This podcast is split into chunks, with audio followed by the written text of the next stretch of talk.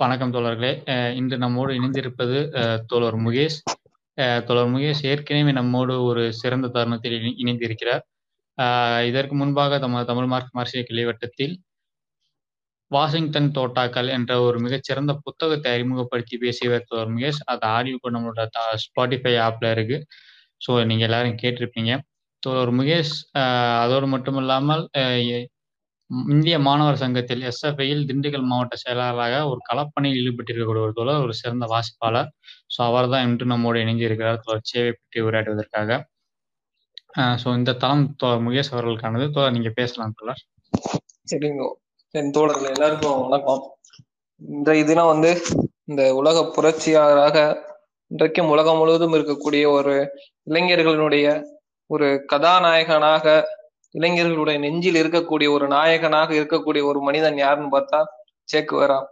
ஒரு முப்பத்தி ஒன்பது ஆண்டுகள் மட்டுமே இந்த உலகத்துல வாழ்ந்த போதும் ஒரு மருத்துவராக மோட்டார் சைக்கிள்ல பயணம் பண்ணக்கூடிய ஒரு பயணியாக செஸ் விளையாட்டுல ஆர்வம் இருக்கக்கூடிய ஒரு விளையாட்டு வீரனாக ஒரு போட்டோகிராஃபராக கொரில்லா போராளியாக மலை ஏறுபவனாக விமானம் ஓட்டக்கூடிய ஒரு மனிதனாக ஒரு பத்திரிகையாளனாக எழுத்தாளனாக வங்கித்துறையினுடைய தலைவராக ஒரு தொழில்துறையின் அமைச்சராக கரும்பு வயல்களில் வந்து அறுவடை இயந்திரங்களை இயக்கக்கூடிய ஒரு மனிதனாக சுரங்க தொழிலாளியாக இன்னும் சொல்லக்கூடிய பல வேலைகள் ஒரு குழந்தைகளுக்கு தந்தையாக ஒரு தாய்க்கு மகனாக நண்பர்களாக ஒரு நல்ல தோழனாக எல்லாவற்றுக்கும் மேலாக இந்த உலகத்தினுடைய ஒரு மிகச்சிறந்த ஒரு கம்யூனிஸ்டாக அறிவை தேடிக்கொண்டே இருக்கக்கூடியவனாகவும் ஒரு அநீதியை கண்டு கோபம் கொள்ளக்கூடிய நாடுகள் மொழி இனம் எல்லாவற்றையும் தாண்டி மதங்களை தாண்டி மானுடத்தை நேசிக்கக்கூடிய மானுடம் வாழ போராடியக்கூடிய ஒரு மனிதனாக ஆழ்ந்து மறைந்த மனிதன் தான் சேக்குவரா.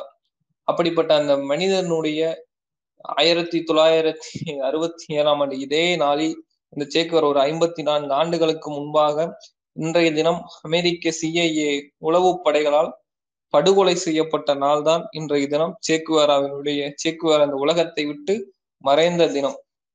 சேக்குவேராவினுடைய வாழ்க்கையை பற்றி பேசுவதற்கான ஒரு மிக முக்கியமான தருணமா இது நான் நினைக்கிறேன். ஆயிரத்தி தொள்ளாயிரத்தி இருபத்தி எட்டாவது வருடம் ஜூன் மாதம் பதினான்காம் தேதி அர்ஜென்டினாவில் இருக்கக்கூடிய ரொசாரியா என்ற அந்த இடத்துல சேக்குவாரான்ற அந்த மனிதர் பிறக்கிறார். வீட்டுல வச்ச பேரு எர்னஸ்ட குவாரா டீல டீல செர்னா அப்படிங்கிறது அவருடைய வீட்டுல வைக்கப்பட்ட பெயர்.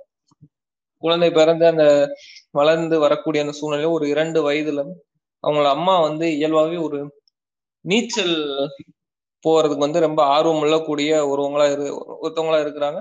அதனால வந்து அந்த குழந்தையான எர்னஸ்டா குவாராவும் அழ அழைச்சிட்டு போறாங்க. அப்படி போய் ஒரு நாள் ஒரு குளிர் காலத்தினுடைய ஒரு காலை பொழுதுல நதியில இறங்கி குளிக்கும் போதுதான் சேக்குவராக்கு வந்து அந்த நுரையீரலை நிமோனியா பாதிக்கப்படுது. நிமோனியா தாக்கு தாக்கப்பட்ட தெரிய வந்து அப்புறம் வாழ்க்கை முழுவதும் ஒரு அவதிப்படக்கூடிய ஒரு சூழ்நிலைக்கு சேக்குவர தள்ளப்பட்ட கூடியது அந்த ரெண்டு வயசுல அந்த ஆஸ்துமான்ற நோயால நிமோனியா தாக்கி ஏற்பட்ட அந்த இதய நோயால பாதிக்கப்படக்கூடிய ஒரு மனிதனாக சேக்குவர ஆளானார்ந்து ரெண்டு வயதுல அதிலிருந்து அடுத்த முப்பத்தி ஏழு ஆண்டுகள் அந்த ஆஸ்துமா நோயினுடைய அவதியாலேயே வாழ்ந்துட்டு வந்தாரு. அவருடைய தந்தை வந்து இயல்பாவே ஒரு இடதுசாரியாக தான் வாழ்ந்துட்டு இருந்தாரு. என்னன்னா எல்லாவற்றையும் படிக்கக்கூடிய ஒரு மனிதராக கிட்டத்தட்ட அவருடைய வீட்டிலேயே வந்து ஆயிரக்கணக்கில் புத்தகங்கள் இருந்தது. அதனால ஒரு வாசிப்பதற்கான ஒரு வாய்ப்பு என்பது சேக்குவராவுக்கு அந்த வயதிலே ஏற்பட்டது. இளம் வயதிலேயே மார்க்ஸையும் எங்கல்ஸையும் லெனினையும் ஃபோர்க்னோர் வேர்னை வெல்ஸ் அப்புறமா லத்தீன் அமெரிக்காவில் இருக்கக்கூடிய மற்ற புரட்சியாளர்கள் கோசை மாத்தி போன்ற பலரையும் இன்னும் சொல்ல இந்தியாவில் இருக்கக்கூடிய நேரு வரைக்குமான புத்தகங்கள் எல்லாம் அவர் வீட்டுல இருந்தது. அப்படி படிக்கக்கூடிய ஒரு மனிதராக தான் சேக்குவரா அந்த சூழல்ல வளர்ந்து வராரு. பிறகு வளர்ந்ததுக்கு பிறகு ஒரு இடைநிலை கல்வியெல்லாம் முடித்ததுக்கு பிறகு உயர் படிப்பிற்காக மருத்துவம் படிக்கலாம் அப்படின்னு முடிவு பண்ணி அன்னைக்கு அது வந்து பயோ கெமிஸ்ட்ரின்னு அந்த பாடப்பிரிவு. அதை படிக்கலாம் அப்படிங்கிறதுக்காக போனஸ் ஐஸ் யூனிவர்சிட்டியில போய் ஜாயின் பண்றாரு. ஆயிரத்தி தொள்ளாயிரத்தி ஐம்பத்தி ஒண்ணுல தான் சேக்குவாரா வந்து இந்த மருத்துவ ப படிச்சுக்கிட்டு இருக்கும்போது காலேஜ் படிச்சுட்டு இருக்கும்போது யூனிவர்சிட்டியில இருந்து ஒரு ஒரு வருஷம் லீவ் எடுத்துட்டு போய் அவருடைய ஃப்ரெண்ட் ஆல்பர்டோட அவரோட சேர்ந்து கிட்டத்தட்ட இந்த லத்தீன் அமெரிக்க நாடுகள் முழுவதுமா ஒரு மோட்டார் சைக்கிள் பயணம் போலாம் அப்படின்னு முடிவு பண்ணி ஒரு அந்த இருக்கக்கூடிய அந்த இருசக்கர வாகனத்தை எடுத்துக்கிட்டு கிட்டத்தட்ட தென் அமெரிக்க நாடுகளினுடைய ஒரு பகுதியில் இருக்கக்கூடிய எல்லா நாடுகளுக்கும் போயிட்டு வந்துட்டு இருக்கிறாங்க அப்பதான் பாத்தீங்கன்னா தென் அமெரிக்க நாடுகள்ல தொழுநோய் அப்படின்றது பரவி அதனால அவதிப்படக்கூடிய மக்கள் வந்து ரொம்ப துன்பப்படக்கூடிய ஒரு காலமா அதிகரிச்ச காலம் எதுனா அந்த காலம். ஏன்னா தொழுநோயாளிகளை தொட்டு பார்க்கிறது என்பது ஒரு மிக ஒரு ஏன்னா இந்தியாவில் வந்துட்டு சுப்பிரமணிய சிவா தொழுநோயால பாதிக்கப்பட்டிருந்தார் ஒரு காரணத்துக்காகவே தொழு நோயாளிகள் ரயில் வண்டியில் ஏறக்கூடாதுன்னு ஒரு சட்டத்தை பிரிட்டிஷ் அரசாங்கம் இந்தியாவில் கொண்டு வந்தது. அதனால தொழு நோயாளிகளை அருகில இருந்து பார்க்க கூட ரொம்ப அருவறுக்கப்பட்டப்பட்ட ஒரு காலம் இருந்தது. இன்னும் அதற்கு பிறகுதான் அன்னை தெரசா வராங்க. அவங்கதான் தொழு நோயாளிகளை முதல் முதலா தொட்டு பேசுனாங்க அப்படின்னு சொல்லக்கூடிய சூழல் இன்னைக்கு இருந்தாலும் ஆயிரத்தி தொள்ளாயிரத்தி ஐம்பதுல கிட்டத்தட்ட இன்னையில இருந்து ஒரு எழுவத்தி எழுபது ஆண்டுகளுக்கு முன்பாக முன்பாகவே சேக்குவேரா வந்து அந்த தொழுநோயாளிகளை பற்றி கவலைப்படக்கூடிய ஒரு மனிதனாகவும் தொழுநோய்க்கான ஒரு மருந்தை கண்டுபிடிச்சே தீரணும் அப்படிங்கிற ஒரு வேட்கையோட தான் ஒரு தேடலுடன் கூடிய ஒரு பயணமா ஏன்னா தொழுநோயாளிகள் படக்கூடிய அவஸ்தை அதுல அங்க போய் உணர்றாரு. அதனால அதற்கு ஒரு மருந்தை கண்டுபிடிக்கணுங்கிறது பயணத்தின் மூலமான ஒரு தேடலா அவருக்கு வந்து சேருது. சே வந்து தொழு நோயாளிகளுக்கு நெருங்கி பழகக்கூடியதுதான் அந்த மருத்துவம் படிக்கக்கூடிய அந்த மாணவர்கள் மத்தியிலும் மற்ற ம இயல்பான மற்ற மனிதர்கள்கிட்ட இருந்து ஒரு இன்னொரு மனிதனாக சேக்குவேராவை பிரித்து காட்டியது எது அப்படின்னு பாத்தீங்கன்னா அது சேக்குவேராவை வந்து தொழுநோயாளிகளுடைய ஒரு பழகிய விதம் ஒரு மருத்துவம் படிக்கக்கூடிய ஒரு மாணவனாக இருந்தபோது அவர் அவரினுடைய அந்த பரிவு அந்த செயல்பாடுகள். அப்புறம் இந்த பயணத்துல வந்து போயிட்டு வந்ததுக்கு பிறகுதான் மோட்டார் சைக்கிள் டைரிஸ்ன்ற புத்தகம் வந்து கூட போன ஆல்பர்டோ கிரனாடா தான் அதை வந்து கொஞ்சம் அவங்க சந்திச்ச மனிதர்கள் அப்புறம் போயிட்டு வந்த அந்த செயல்பாடு இந்த பயணத்துல பட்ட அனுபவங்கள் எழுதப்பட்ட புத்தகம் வந்து மோட்டார் சைக்கிள் டைரிஸ். அது தமிழ்லயும் கிடைக்கக்கூடிய ஒரு புத்தகம். ரெண்டாயிரத்தி நாலுல மோட்டார் சைக்கிள் டைரிஸ் வந்து ஒரு திரைப்படமாகவும் வந்தது அப்படிங்கறதுதான் இன்னொரு முக்கியமான விஷயம் இந்த பயணத்தின் மூலமா சேக்வேராவுடைய வாழ்க்கையை அடியோட மாற்றி போட்டது என்னன்னா தென் அமெரிக்க நாடுகள்ல இருக்கக்கூடிய இந்த லத்தீன் அமெரிக்க நாடுகள்ல இருக்கக்கூடிய இந்த வறுமையான சூழலுக்கும் சமூக ஏற்றத்தாழ்வுகள் பொருளாதார ஏற்றத்தாழ்வுகள் இதுக்கெல்லாம் காரணம் யாரு? அப்படிங்கறது சேக்வராவுக்கு அந்த பயணத்தின் மூலமா தான் முத முத தெரிய வருது. ஏன்னா அப்பதான் அவர் வந்து எல்லாத்துக்கும் காரணம் இந்த வாஷிங்டன்ல இருக்கக்கூடிய அந்த அரசாங்கம் அந்த அமெரிக்க அமெரிக்காவில் இருக்கக்கூடிய அரசு அமெரிக்க ஏகாதிபத்தியம் அது பிற நாடுகள்ல செலுத்தக்கூடிய ஆதிக்கம் என்பதெல்லாம் இந்த பயணத்தின் மூலமா தான் அவருக்கு முத முத தெரிய வருது. ஆயிரத்தி தொள்ளாயிரத்தி ஐம்பத்தி ரெண்டு ஜூலைல அந்த பயணத்தை முடிச்சுட்டு வேற வந்து ஒரு புதிய மனிதனா மாறிட்டு திரும்ப காலேஜ் வந்து ஜாயின் பண்றாரு. ஆயிரத்தி தொள்ளாயிரத்தி ஐம்பத்தி ரெண்டு ஜூலைல வந்து ஜாயின் பண்றாரு. அப்ப அந்த பயணத்துல அவர் தான் இன்னொன்று முக்கியமானது நான் உணர்ந்து கொண்டது என்ன அப்படின்னு அவர் கேக்குறேன்னா லத்தீன் அமெரிக்கா என்பது வந்து ஒரு தனித்தனி நாடுகளினுடைய பிரதேசம்லாம் இல்ல. தனித்தனி நாடுகளுக்கு வந்து இது தேவை அது தேவைன்னா சேக் வேற யோசிக்கல. லத்தீன் அமெரிக்கா தழுவிய தென் அமெரிக்க நாடுகள் முழுவதுமான ஒரு விடுதலை போர் வேண்டும் அப்படிங்கிறத சேக்குவரா அந்த பயணத்துல உணர்ந்து கொண்ட மிக முக்கியமான விஷயம். தென் அமெரிக்கா என்பது தென் அமெரிக்காவோட ஒவ்வொரு நாட்டையும் பிரித்து வச்சு அமெரிக்கா வந்து எப்படி கொள்ளையடிக்குது எப்படி அமெரிக்கா வந்து தான் வந்து வளர்ந்து கொண்டு இருக்குது அதனால தென் அமெரிக்கா தழுவிய ஒரு விடுதலை போர் முறை நமக்கு தேவை அப்படிங்கிறத சேக்குவரா அன்றைய தினமே உணர்றாரு. அஹ் உணர்ந்ததுக்கு அதெல்லாம் அந்த பயணத்தின் மூலமா அவருக்கு ஏற்பட்ட அனுபவமா அவருக்கு இருக்குது. ஆயிரத்தி தொள்ளாயிரத்தி ஐம்பத்தி ரெண்டு ஜூலை ஓராண்டுக்கு பின்னாடி அவர் வந்து காலேஜில் ஜாயின் பண்றாரு.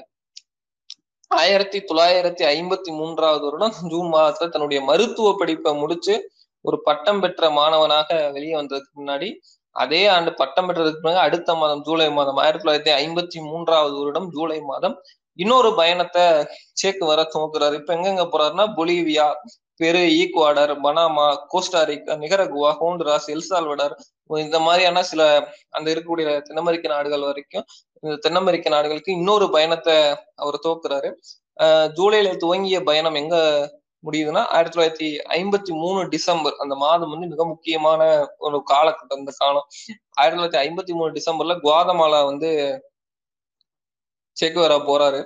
அப்பதான் ஜாக்கப் அர்பன்ஸினுடைய ஆட்சி அங்க நடந்துட்டு இருக்கு ஏன்னா நம்ம வந்து வாஷிங்டன் தோட்டாக்கள் புத்தக அறிமுகத்திலேயே கூட ஜாக்கப் அர்பன்ஸனுடைய ஆட்சி எப்படி சிஐஏ கவிழ்த்தது அதுக்கு எப்படி நிதி உதவி செய்தது சேக்குவரா அது அதுல எப்படி அதெல்லாம் எப்படி பார்த்தாரு அப்படின்ற விஷயங்கள்லாம் வாஷிங்டன் தோட்டாக்கள்ன்ற புத்தக அறிமுகத்துல ஏற்கனவே நம்ம சொல்லியிருக்கிறோம். ஏன்னா ஏராளமான விஷயங்கள் அர்பன்ஸினுடைய ஆட்சி கையில் மட்டும் இல்லாம இன்னொன்னு அமெரிக்க ஏகாதிபத்தியம் எங்கெங்கெல்லாம் ஆட்சியை கவிழ்க்க முயற்சி செய்தது எப்படி எல்லாம் ஆட்சியை கவிழ்த்தது அப்படிங்கிற விவரங்கள்லாம் அந்த புத்தகத்தினுடைய அறிமுகத்துல விரிவாக பேசியிருக்கிறோம். ஏன்னா ஜாக்கப் அர்பன்ஸினுடைய ஆட்சியில வந்து அவர் என்னென்ன செய்யறாரு அப்படின்னா நிலச்சீர்திருத்தத்தை அறிமுகப்படுத்துறாரு. இந்த பெருந்தோட்டங்களை தன் கையில வைத்திருக்கக்கூடிய அந்த பெருந்தோட்ட முறையை வந்து ஒழிப்பதற்கான முயற்சிகளை வந்து அர்பன்ஸ் வந்து தன்னுடைய ஆட்சி காலத்துல செய்யறாரு அதனால அர்பன்ஸினுடைய ஆட்சி எப்படியாவது கவிழ்க்கணும் அப்படிங்கிற முடிவுக்கு வந்துட்டு சிஐஏ வந்தது அமெரிக்கா வந்தது. சிஐஏ மூலம் அதை சாதிக்கிறதுக்கான முயற்சிகளை இயங்கியது. குவாதமாலால தான் சேக்குவாரா வந்து முதல் அந்த ஹில்டான்ற அந்த பெண்ணை வந்து முதல் முதல்ல சந்திக்கிறாரு. பிறகு திருமணமும் செஞ்சுக்கிறாரு. அவங்க தான் முத முத வந்து என்னன்னா அர்பன்ஸினுடைய அரசுல இருக்கக்கூடிய உயர் அதிகாரிகள் அந்த அமை அந்த ஆட்சியில பங்கு பெற்றிருக்கக்கூடியவர்கள் எல்லாரையும் வந்து அறிமுகப்படுத்தி வைக்கிறாங்க.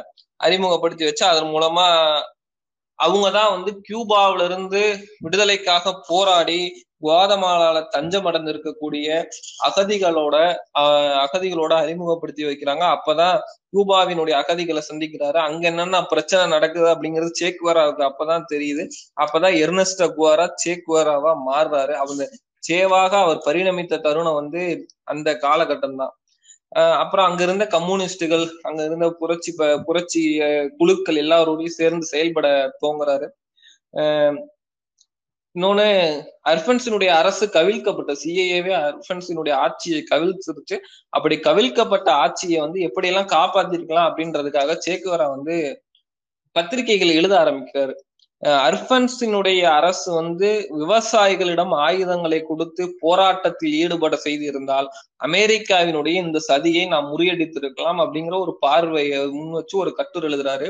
உலகிலே மிக முக்கியமான அந்த கட்டுரை அந்த பத்திரிகைகள் அவர் எழுதுற அந்த காலகட்டத்துலதான் சிஏஏ வந்து சிஏஏவினுடைய பார்வைக்கு வந்து சேக்குவேரா வந்து எப்ப கொல்லப்படலான்னு தோணுதா எப்ப வந்து அவர் இலக்காகிறாருன்னா அந்த இந்த பத்திரிகைகள்ல விவசாயிகளிடம் அர்பன்ஸ் அரசு ஆயுதங்களை கொடுத்து போராட்டத்தில் ஈடுபட செய்திருந்தால் அமெரிக்க சதியை முறியடித்திருக்கலாம் அப்படிங்கிற ஒரு பார்வையை முன்வைத்து சேக்குவாரா எப்ப எழுதுறாரோ பத்திரிகையில அப்ப எழுதுறாரோ அப்பயே வந்து சிஐஏவினுடைய இலக்காக சேக்குவாரா மாறிட்டாரு அப்படிங்கிறது மிக முக்கியமான தருணம். அதற்கு பிறகு ஃபிடல் காஸ்ட்ரோவினுடைய ஜூலை இருபத்தி ஆறு இயக்கம் அங்க நடந்தது. அந்த ஜூலை இருபத்தி ஆறு இயக்கத்தினுடைய சில தோல்விகள் அப்புறம் அந்த மான்கடா தாக்குதல் ஆயிரத்தி தொள்ளாயிரத்தி ஐம்பத்தி மூன்றாவது வருடம் ஜூலை மாதம் இருபத்தி ஆறாம் தேதி அந்த மான்கடா தாக்குதல் அது வந்து சின்ன சின்ன தோல்விகள் அதை சந்திக்குது. அப்ப ஃபாடிஸ்டா வந்து ஒரு கட்டளை தள கட்டளையிட கூட ஒரு தளபதியா இருந்தா பின்னாடி வந்து ஒரு ஆட்சியாளன அமெரிக்காவினுடைய ஒரு கைப்பாவையாக மாறக்கூடிய ஒரு சூழ்நிலையும் அப்பதான் இருந்தது அப்படிங்கிறது. ஏன்னா பிடலினுடைய ஒரு திட்டம் திட்டம் வந்து ரொம்ப ஒரு பக்காவான ஒரு பிளான். குரிலா தாக்குதல் வந்து திட்டமிட்டு மான்கடா தாக்குதல் அந்த ராணுவ மையத்தை கைப்பற்றுவதற்கான செயல்பாடுகளை அவர் இறங்குறாரு. அந்த திட்டம் என்னன்னா இருபது வீரர்கள் கொண்ட குழு வந்து முதல்ல போய் அந்த முன்னாடி இருக்கக்கூடிய மருத்துவமனையை கைப்பற்றணும் அப்படிங்கிறது. அடுத்து ஐந்து பேர் கொண்ட ஒரு குழு போய் ஒரு கட்டிடத்தை கைப்பற்றுறது. பிடல் காஸ்ட்ரோ தலைமையிலான தொண்ணூறு பேர் கொண்ட குழு போய் தொலைத்தொடர்பு நிலையம் ஒண்ணு இருக்குது. அதை கட்டு அதை வந்து கைப்பற்றிட்டோம்னா வெளியுலக தொடர்பு துண்டிச்சிடலாம் அப்படிங்கிறதுக்காக இப்படி படிப்படியா அவங்க வந்து முயற்சி பண்ணி போகக்கூடிய அந்த இடத்துல ஆயுத பற்றாக்குறையால வந்து ஒரு கட்டத்துல பின்வாங்க பின்வாங்கக்கூடிய ஒரு சூழ்நிலை வந்தது.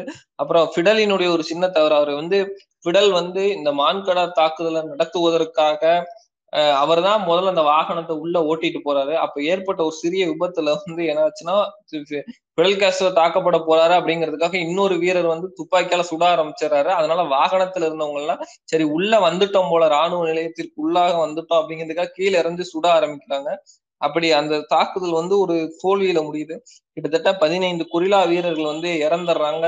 ராணுவ தரப்புல ஒரு மூன்று பேர் இறக்கக்கூடிய ஒரு சூழ்நிலை. அது மாதிரி இருபத்தி மூன்று கொரில்லாக்கள் வந்து காயமடைஞ்சு அந்த இது தோல்வி அடையுது பிறகு கொரில்லா வீரர்கள் எல்லோரையும் சிறைபிடித்து ராணுவம் வந்து சிறையில அடைக்குது. அப்ப ஐம்பத்தி ஆறு கொரில்லா வீரர்களே படுகொலை செய்யப்படுறாங்க.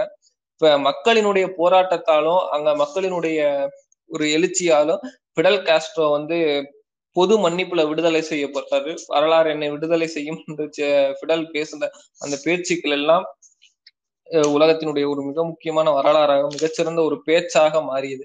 இந்த தாக்குதலுக்கு பிறகுதான் வந்து அந்த இரண்டு மகத்தான மனிதர்களுடைய சந்திப்பு என்பது நடக்குது. ஏன்னா சேக்வேராவும் பிடலும் அப்பதான் முத முத சந்திச்சுக்கிறாங்க. அப்ப சேக்வேராவுக்கு வயது இருபத்தி ஏழு பிடலுக்கு வயது முப்பத்தி ரெண்டு அப்பதான் சேக்குவரா வந்து முடிவு செஞ்சிடறாரு இந்த காலகட்டத்துல. நம்ம வந்து கியூபாவினுடைய விடுதலைக்காக போராடியே ஆகணும் அப்படிங்கிறத நினப்புக்கு வந்து சேக்குவரா அப்பயே வந்துடுறாரு. தனக்கு முற்றிலும் தொடர்பு தொடர்பே இல்லாத ஒரு தேசத்துல ஏன்னா அர்ஜென்டினான்ற ஒரு நாட்டுல பிறந்து பல நாடுகளுக்கு சுத்தி பார்த்துட்டு வந்த சேக்வேரா வந்து தனக்கு எந்தவித தொடர்புமே இல்லாத ஒரு நாட்டுல தன்னுடைய உயிரை பணைய வச்சு ஒரு ஆயுதம் எடுக்கக்கூடிய ஒரு போராட்டத்திற்கு வந்து முத முதல்ல தலைமை ஏற்கிறாரு.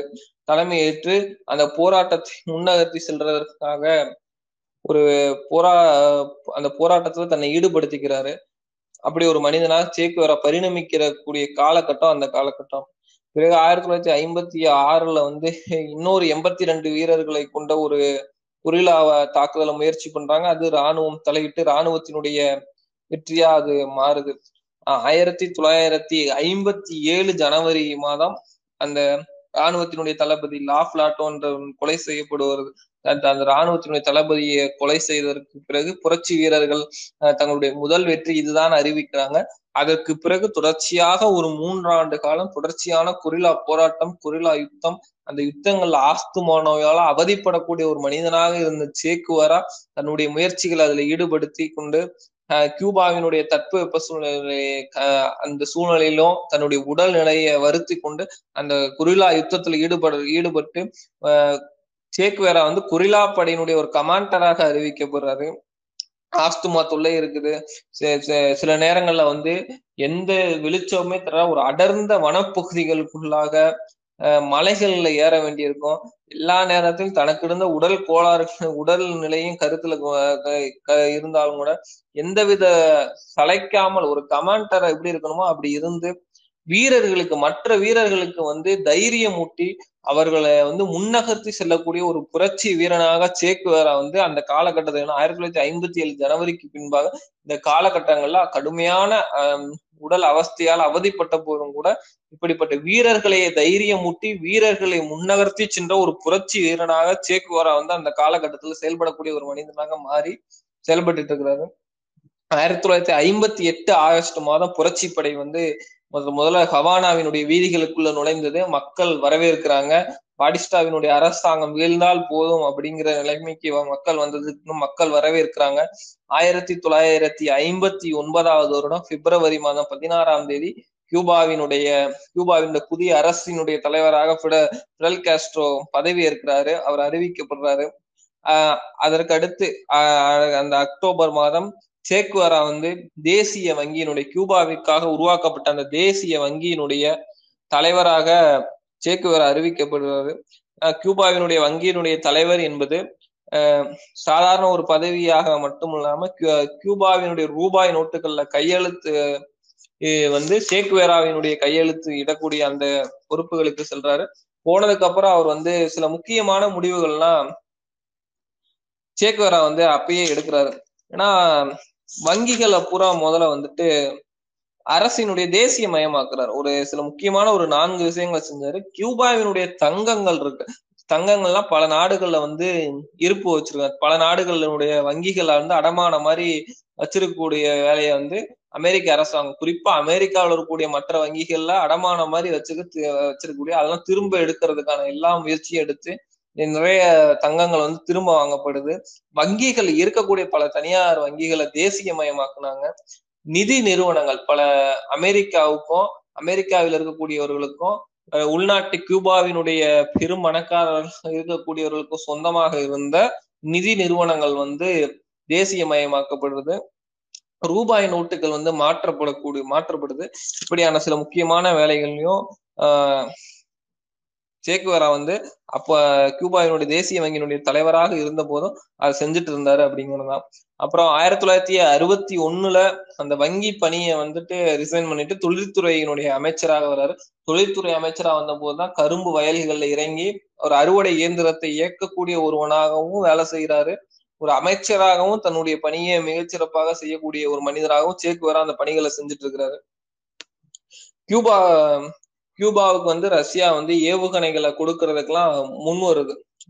முன் வந்த போது கியூபாவுக்கும் சில ஆயுதங்கள் தேவை அப்படிங்கிறது கியூபா அரசாங்கம் உணர்ந்து புதிதாக பொறுப்பேற்றுக் கொண்ட இந்த அரசாங்கம் கியூபாவிற்கு ஆயுதங்கள் தேவை அப்படிங்கறத உணர்ந்ததுக்கு முன்னாடி கியூபாவினுடைய அரசை எப்படியாவது பாதுகாக்கணும் அப்படிங்கிற ஒரு கண்ணோட்டத்துல ரஷ்யாவும் சில ஆயுதங்களை கொடுத்து உதவுது. அப்படி ஏவுகணைகள் வந்து முதல் முதலாக கியூபாவுக்குள் வந்த போது வந்து சேக்குவரா அப்பவே தைரியமா சொல்லிட்டாருன்னா ரஷ்யாவினுடைய ஏவுகணைகள் கியூபாவிற்கு வந்த பிறகு அது அமெரிக்க நகரங்களைத்தான் குறிவைக்கும் அமெரிக்க ஏகாதிபத்தியத்தை தான் குறிவைக்கும் அப்படின்னு சேக்குவரா அப்போதே அறிவிச்சாரு.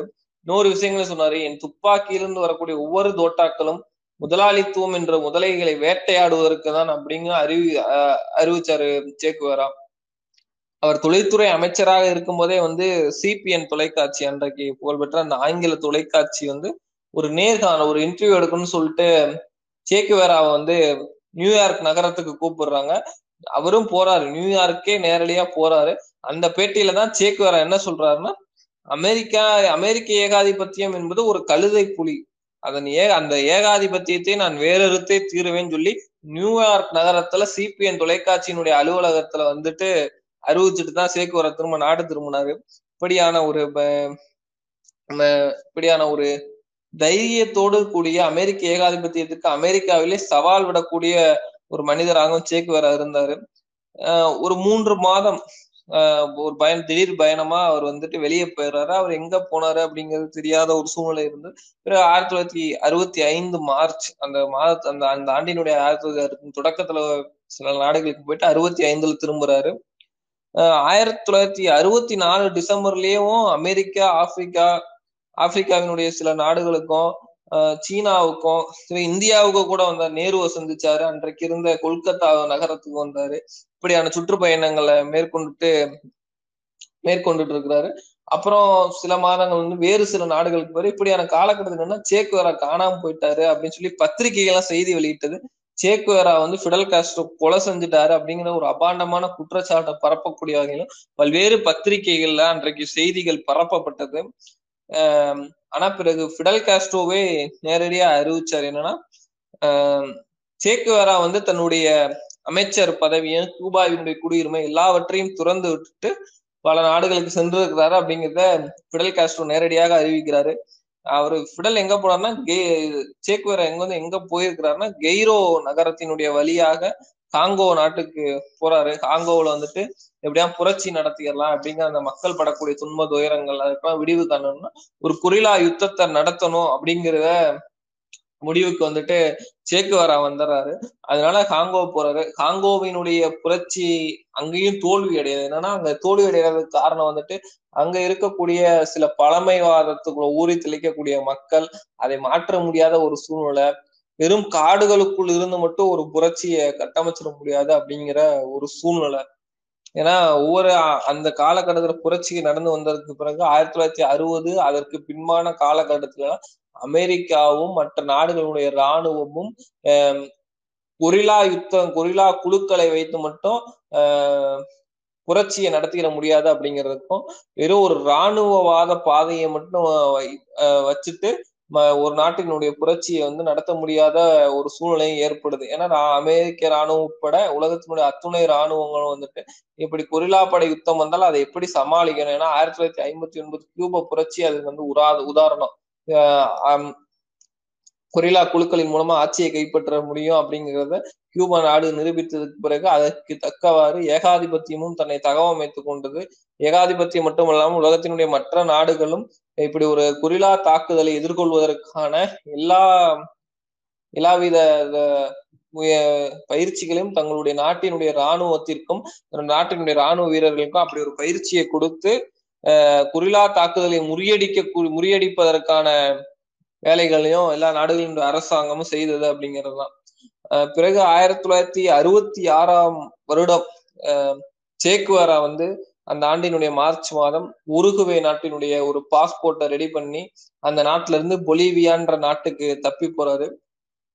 அவர் பொலிவியா போறதுக்கு சேக்குவேரா சொன்ன காரணம் என்னன்னா எந்நேரமும் புரட்சி வெடிக்கக்கூடிய ஒரு சூழ்நிலை அங்க இருக்கக்கூடிய மக்கள் படக்கூடிய துன்ப துயரங்கள் ஐந்து நாடுகளோட பொலிவியாவினுடைய எல்லை இருக்குது. அதனால பொலிவியால வந்து கொரிலா புரட்சி வெற்றி பெற்றால் உலகத்தின் மற்ற நாடுகளுக்கும் அந்த மீதி இருக்கக்கூடிய ஐந்து நாடுகளுக்கும் கொரிலா புரட்சி பரவி விடும் அப்படிங்கக்கூடிய ஒரு நம்பிக்கை வந்து சேகுவராவுக்கு ஏற்படுது. அதனால அவர் பொலிவியாவில் போய் பொலிவியாவினுடைய புரட்சி நடத்துறதுக்கான திட்டமிட்டு எல்லா வேலையும் செய்கிறாரு.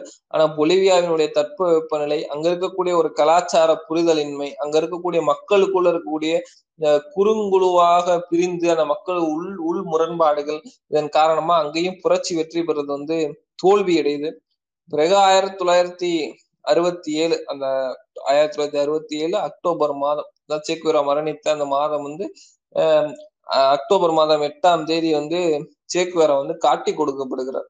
ஆனா பகல் ஒன்று முப்பது மணிக்கு அக்டோபர் மாதம் எட்டாம் தேதி நண்பகல் ஒன்று முப்பது மணிக்கு சேக்குவேரா எங்க இருக்கிறாரு அப்படிங்கிறத அவர் வந்து போற வழியில வழி சொல்லிட்டு போனா அந்த பெண்களால அந்த விவசாய கூலிகளாலேயே அவரு காட்டி கொடுக்கப்படுறாரு. அப்ப வந்து கொரில்லா படைக்கும் இராணுவத்திற்குமான சண்டை நடக்குது. சரமாரியாக துப்பாக்கி சூடு எல்லாமே நடக்குது. ஆனாலும் அதற்கு ஒரு இரண்டு மணி நேரத்துக்கு பிறகு பிற்பகல் மூன்று முப்பது மணிக்கு சேக்குவரா காலில் குண்டடிப்பட்டு ஆஹ் சேக்குவரா வந்து பிடிக்கப்படுறாரு. சேக்குவேரா சிறைபிடிக்கப்பட்ட உடனே மாலை ஐந்து முப்பது மணிக்கு ஒரு பள்ளிக்கூடத்துக்கு அவரை கூட்டு போறாங்க. சேக்குவேராவினுடைய இறுதி வாழ்க்கை என்பது நமக்கே தெரியும். பள்ளிக்கூடத்துக்குள்ள கூட்டு போனதுக்கு முன்னாடி இது என்ன அப்படின்னு கேட்கிறாரு. இந்த மாதிரி ஒரு பள்ளி அப்படின்னு சொன்னதுக்கு பிறகு ஆஹ் நிச்சயமாக புரட்சி வெற்றி வரும்போது இந்த பள்ளிக்கூடத்தை மாற்றி அமைத்து தருவேன்னு அவர் சொல்றாரு. பள்ளிக்கூடம் இவ்வளவு அழுக்கா இருக்குன்னு வருத்தப்பட்டிருக்கிறாரு. அப்படிப்பட்ட ஒரு மனிதனாக அந்த தருணத்தையும் கூட சேக்குவேரா இருந்தாரு அப்படிங்கிறதான் பிறகு அக்டோபர் மாதம் ஒன்பதாம் தேதி காலையில ஆறு மணிக்கு தான் சேக்குவேரா இவர் தான் சேக்குவேராவா வந்து அடையாளம் காண்றதுக்காக ஃபெலிக்ஸ் ரோட்ரிக்ஸுங்கிற ஒரு கியூபாவை சேர்ந்த அந்த மனிதர் வராரு. அவர் யாருன்னா கிட்டத்தட்ட முன்னூறு கார்களை வைத்து ஒரு முன்னூறு கார்களுடன் முதலீட்டுடன் ஒரு தொழிற்சாலை அமைச்சு அங்க வந்து தொழில் பண்ணி கொண்டிருந்த ஒரு ஒருவருடைய மகன் தான் அந்த பெலிக்ஸ் ரோட்ரிக்ஸ். அதாவது கியூபாவினுடைய புரட்சி வெற்றி பெற்று ஆயிரத்தி தொள்ளாயிரத்தி ஐம்பத்தி ஒன்பது பிப்ரவரி மாதம் பதினாறாம் தேதி வந்து புரட்சி வெற்றி பெற்று பிடல் காஸ்ட்ரோ வந்து கியூபாவினுடைய புதிய அரசினுடைய தலைவராக பொறுப்பேற்றதுக்கு பின்பாக அதற்கடுத்து சேக்குவேரா தொழில்துறை அமைச்சராக வந்த பிறகு சேக்குவேரா வந்து என்ன செய்யறாருன்னா அந்த தொழிற்சாலைகள் எல்லாம் வந்து தேசியமயமாக்குறாரு நாட்டுடைமையாக்குறாரு. அந்த காரணத்துக்காக தூக்க மாத்திரை சாப்பிட்டு அந்த இரவு தற்கொலை செய்து கொண்ட ஒரு மனிதனுடைய மகன்தான் ஃபெலிக்ஸ் ரோட்ரிக்ஸ் அப்படி தற்கொலை செய்து கொண்ட மனிதனுடைய மகனாக இருக்கக்கூடிய அந்த ஃபெலிக்ஸ் வந்து அமெரிக்காவுக்கு போய் சிஐஏல சேர்ந்து சிஐஏல பயிற்சி பெற்று சேக்குவேராவினுடைய கால் தடங்களை பின்தொடர்ந்த ஒரு மனிதன் இந்த உலகத்துல இருக்கிறான்னு சொன்னா அது வந்து ஃபெலிக்ஸ் தான். எப்படியாவது சேக்குவேராவை பழி வாங்கியே தீரணும். சேக்குவேரா தொழில்துறை அமைச்சராக இருந்து என் தந்தையின் மரணத்துக்கு காரணமாயிட்டாரு அப்படின்னு சொல்லி அந்த கால் தடங்களை பின்தொடர்ந்து சேக்குவேராவை அடையாளம் காட்டி கொடுத்து அப்படியான ஒருத்தனாதான் அந்த ஃபெலிக்ஸ் ரோட்ரிக்ஸ் என்பவன் இருந்தா அவன் தான் வந்து அன்னைக்கு காலையிலயும் சேக்குவேராவா அடையாளம் காட்டுறதுக்காக சிஐஏ உளவுப்படையால விமானத்துல அல கூட்டு வந்து அன்னைக்கு இறக்கி காட்ட காட்டுற அடையாளம் காட்டுறாங்க. ஆமா இவன் தான் ஜேக்குவரா அப்படின்னு அவன் சொன்னதுக்கு அப்புறம் ஜேக்குவரான்ற அந்த மனிதன் நம்ம கையில சிக்கிட்டான் அப்படிங்கறத சிஐஏ உறுதிப்படுத்துது. காலையில பத்து மணிக்கு சிஏஓட பேச பேசும்பொழுது சிஏஓட இந்த இங்க இருக்க அங்க இருக்கக்கூடிய இந்த ராணுவ வீரர்கள் பேசுறாங்க. உயிரோட புடிச்சு விசாரணை எல்லாம் நடத்த முடியாது. ஏன்னா அதுக்கு வாய்ப்பு இல்லாம போயிரும். இது உயிரோட பிடிச்சி விசாரணை நடத்தினா சேக்வேரா வந்து தப்பிப்பதற்கான சூழ்நிலையோ அல்லது உலகத்தின் மற்ற நாடுகளுடைய எதிர்ப்புகளையோ சந்திக்க வேண்டியிருக்கும் அப்படிங்கிற சூழ்நிலையினால சேக்குவராவை வந்து கொலை செய்து விடுவது என்று அமெரிக்க ஏகாதிபத்தியம் முடிவு செய்கிறது சிஐஏ முடிவு செய்கிறது. அன்றைக்கு க நண்பகல் ஒரு மணிக்கு சேக்குவரா குறிவைக்கப்படுகிறார் இந்த நின்று இருக்கக்கூடிய அந்த மனிதன் மனிதனை நின்று எழுந்து நிக்கிறாரு. காலில் குண்டடிப்பட்டிருக்கக்கூடிய சூழ்நிலையிலும் எழுந்து நிற்க முயற்சி பண்றாரு. ஆனா திரும்பவும் அதே காலில் சுடப்படுறாரு. அப்ப சேக்குவேரா சொன்ன வாசகம் தான் உகழ் உலக புகழ் பெற்றது. சுடு கோலையே சுடு. நீ சுட போவது சேக்குவேராவை எல்லாம் சாதாரண மனிதனைத்தான் அப்படின்னு சொல்லி சேக்குவேரா மரணித்த தர நாள் இன்று. ஆயிரத்தி தொள்ளாயிரத்தி அறுபத்தி ஏழு அக்டோபர் ஒன்பது இன்றைய தினம் நண்பகல் ஒரு மணிக்கு சேக்குவேரா படுகொலை செய்யப்படுகிறார். சிஐஏ உளவுப்படையால படுகொலை செய்யப்படக்கூடிய மனிதனாக சேக்குவேரா இறந்து போறார். அக்டோபர் பதினெட்டாம் தேதி மிக தாமதமாக தகவல்கள்லாம் வந்து சேர்ந்ததுக்கு பிறகு சேக்குவேராவினுடைய மரணம் ஆம் சே மரணித்து விட்டார் அப்படிங்கிற தகவல் உறுதி செய்யப்பட்டதற்கு பின்பாக ஹவானாவில வந்துட்டு அக்டோபர் மாதம் பதினெட்டாம் தேதி ஹவானாவில் இதுவரைக்கும் புரட்சி வெற்றி பெற்ற போது கூட கூடாத அளவிற்கான பெரும் கூட்டம் வந்து சேக்குவேராவினுடைய இறுதி அஞ்சலிக்காக அன்றைய தினம் கூடுது. அப்பதான் பிடல் காஸ்ட்ரோ அந்த பொதுக்கூட்டத்துல ஒரு வார்த்தையை சொல்றாரு. ஏகாதிபத்தியம் சேக்குவேராவை பல இடங்களில் பல முறை கொண்டிருக்கிறது. ஆனால் ஏகாதிபத்தியம் சற்றும் எதிர்பார்க்காத ஒரு நாளில் நம்முடைய கமாண்டர் சேக்கு வர நல்ல ஆரோக்கியத்துடன் ஒரு போராளியாக ஒரு குரிலா வீரனாக மீண்டு வருவார் அப்படின்னு வந்து ஒரு வார்த்தையே வந்து ஃபிடல் காஸ்ட்ரோ சொல்றாரு. ஆனா சேக்குவரா எப்ப மீண்டு வராரு அப்படின்னு பார்த்தோம்னா ஆயிரத்தி தொள்ளாயிரத்தி தொண்ணூத்தி ஐந்துல தான்.